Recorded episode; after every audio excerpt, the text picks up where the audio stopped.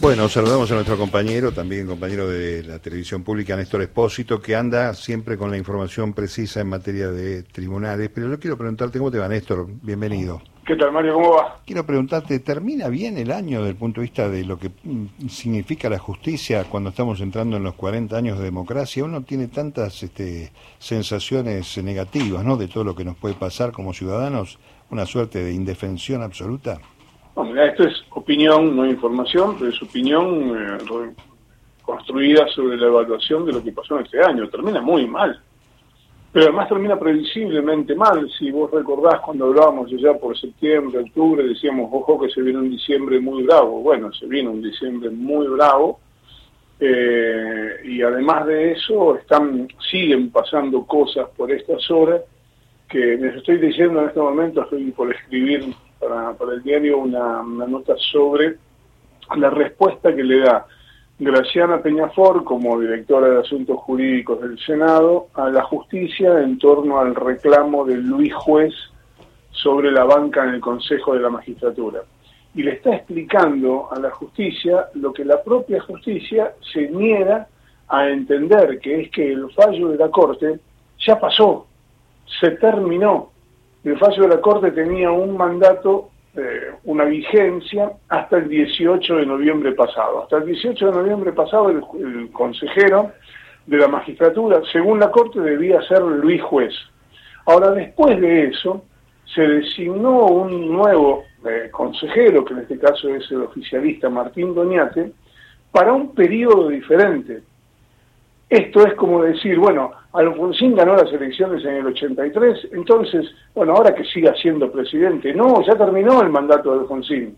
No puede la Corte decir que Alfonsín tiene que seguir siendo presidente. Bueno, la Corte está haciendo eso y el, el Senado le está explicando al Poder Judicial algo así como que dos más dos son cuatro, aunque no se puede hacer una suma aritmética de dos peras con dos calefones, porque si sumas dos peras con dos calefones tenés cuatro, nada.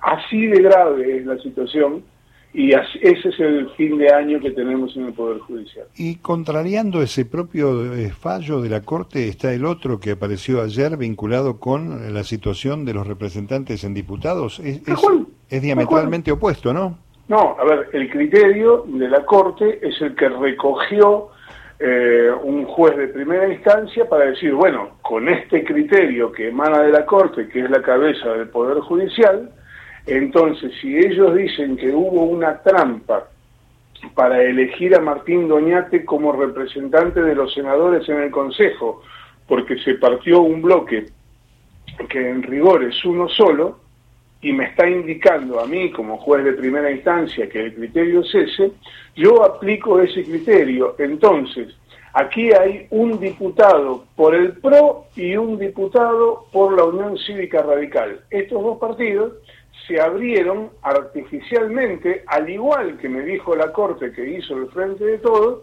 para tener una banca más. En consecuencia, esta banca no corresponde.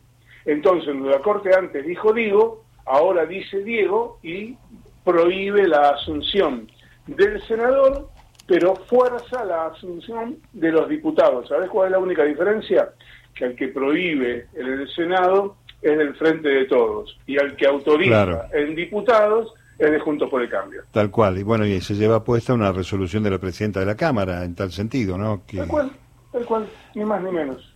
En fin, bueno, este, sí, tenés razón, estamos terminando ahí. El, otro tema que aparece novedoso, por lo menos vos habías adelantado algo, pero ahora hay alguna algún avance, es la situación del diputado Gerardo Milman, eh, pero ya en su paso como funcionario del Ministerio de Seguridad, ¿verdad? Sí, ahí lo que hay es una serie de gastos difíciles de explicar cuando te, cacarean con el tema de la transparencia. Mi bisabuela decía, dime de lo que presumes y te diré de lo que careces. Y acá cuando te cacarean tanto con el tema de la transparencia, la honestidad, la pulcritud y todo eso, en cuanto soplas un poquito el polvo a la superficie, enseguida aparecen todos los dedos marcados. Bueno, aquí lo que hay es una serie de documentos que muestran pagos realizados a sí mismo o pagos inexplicables por servicios que el que, figura en la dirección de la factura jamás podría eh, realizar, y además designaciones curiosas y reconocimientos. Cuando vos ves la declaración como testigo de las dos asesoras de Gerardo Milman en la causa por el intento de magnicidio contra Cristina, reconocen expresamente que ellas eran empleadas de Milman en la Cámara de Diputados, pero que en realidad le manejaban la agenda para su actividad política. Es decir, Milman contrató con el sueldo que le pagaba el Congreso a una secretaria para que le organizara sus giras en la provincia de Buenos Aires para hacer proselitismo. Y está dicho, y está declarado, está declarado en el expediente, está la declaración de las dos mujeres diciendo, sí, mi trabajo era este, este y este. En lugar de sacar testimonio y decir, acá puede haber un delito de defraudación en perjuicio de la administración pública, ¿qué hicieron? Bueno, la gran La Molina, siga, siga.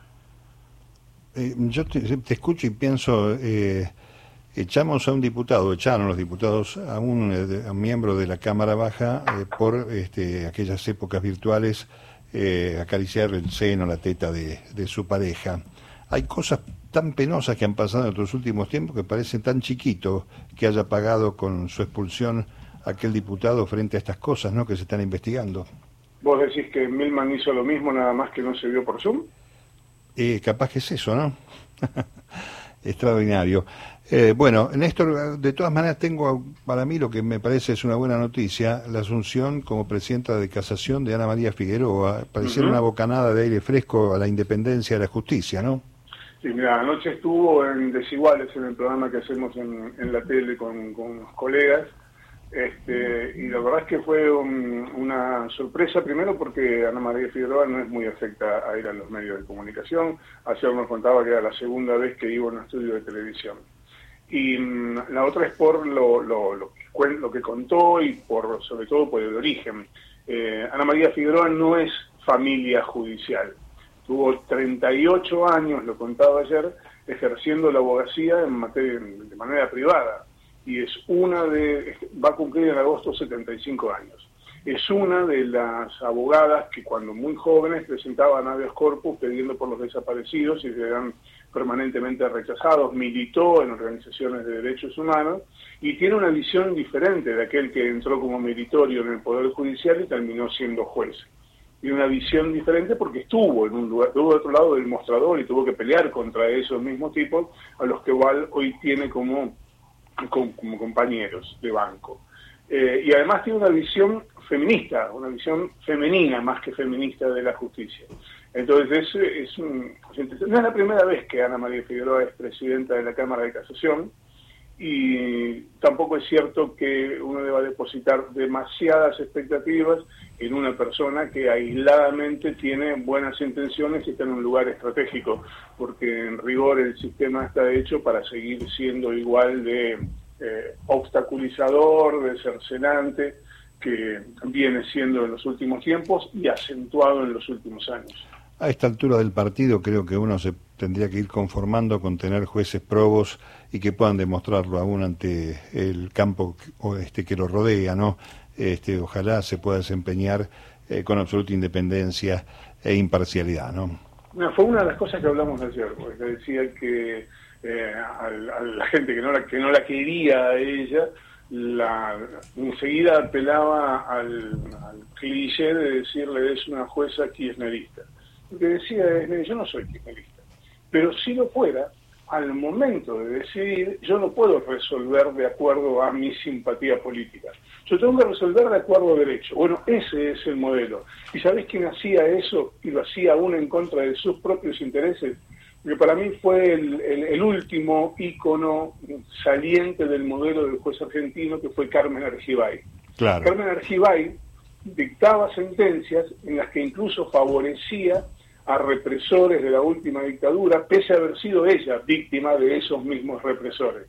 Entonces cuando le preguntaba, porque algunas veces hemos hablado con ella, decía, ¿y es lo que tengo que hacer? ¿Qué querés que haga? Es lo que tengo que hacer, la ley me dice que tengo que hacer esto. Bueno, es tan simple como eso. Una gran ministra de la Corte, Carmen Ángel, sin duda alguna. Una mujer extraordinaria, extraordinaria. Lo que, lo que perdió el Poder Judicial y la Argentina con la muerte de Carmen Argibay es imposible de mensurar. Así es, y creo que uno de los pasajes de Corte Suprema en democracia este, más interesantes ¿no? de la historia. esa corte de siete, estaban Carmen Argibay, Raúl Zaffaroni, Carlos Fait, Enrique Petracchi, Juan Carlos Maqueda, Elena Jaiton de Alasco y Ricardo Lorenzetti, esa corte era un lujo, esa corte era lujosa. Un abrazo, Néstor. Hasta luego. Buen domingo que tengamos, ¿eh? Vamos a mandar todo bien eso. Sí, señor. Dos de la tarde en la República Argentina, noticias en la radio pública.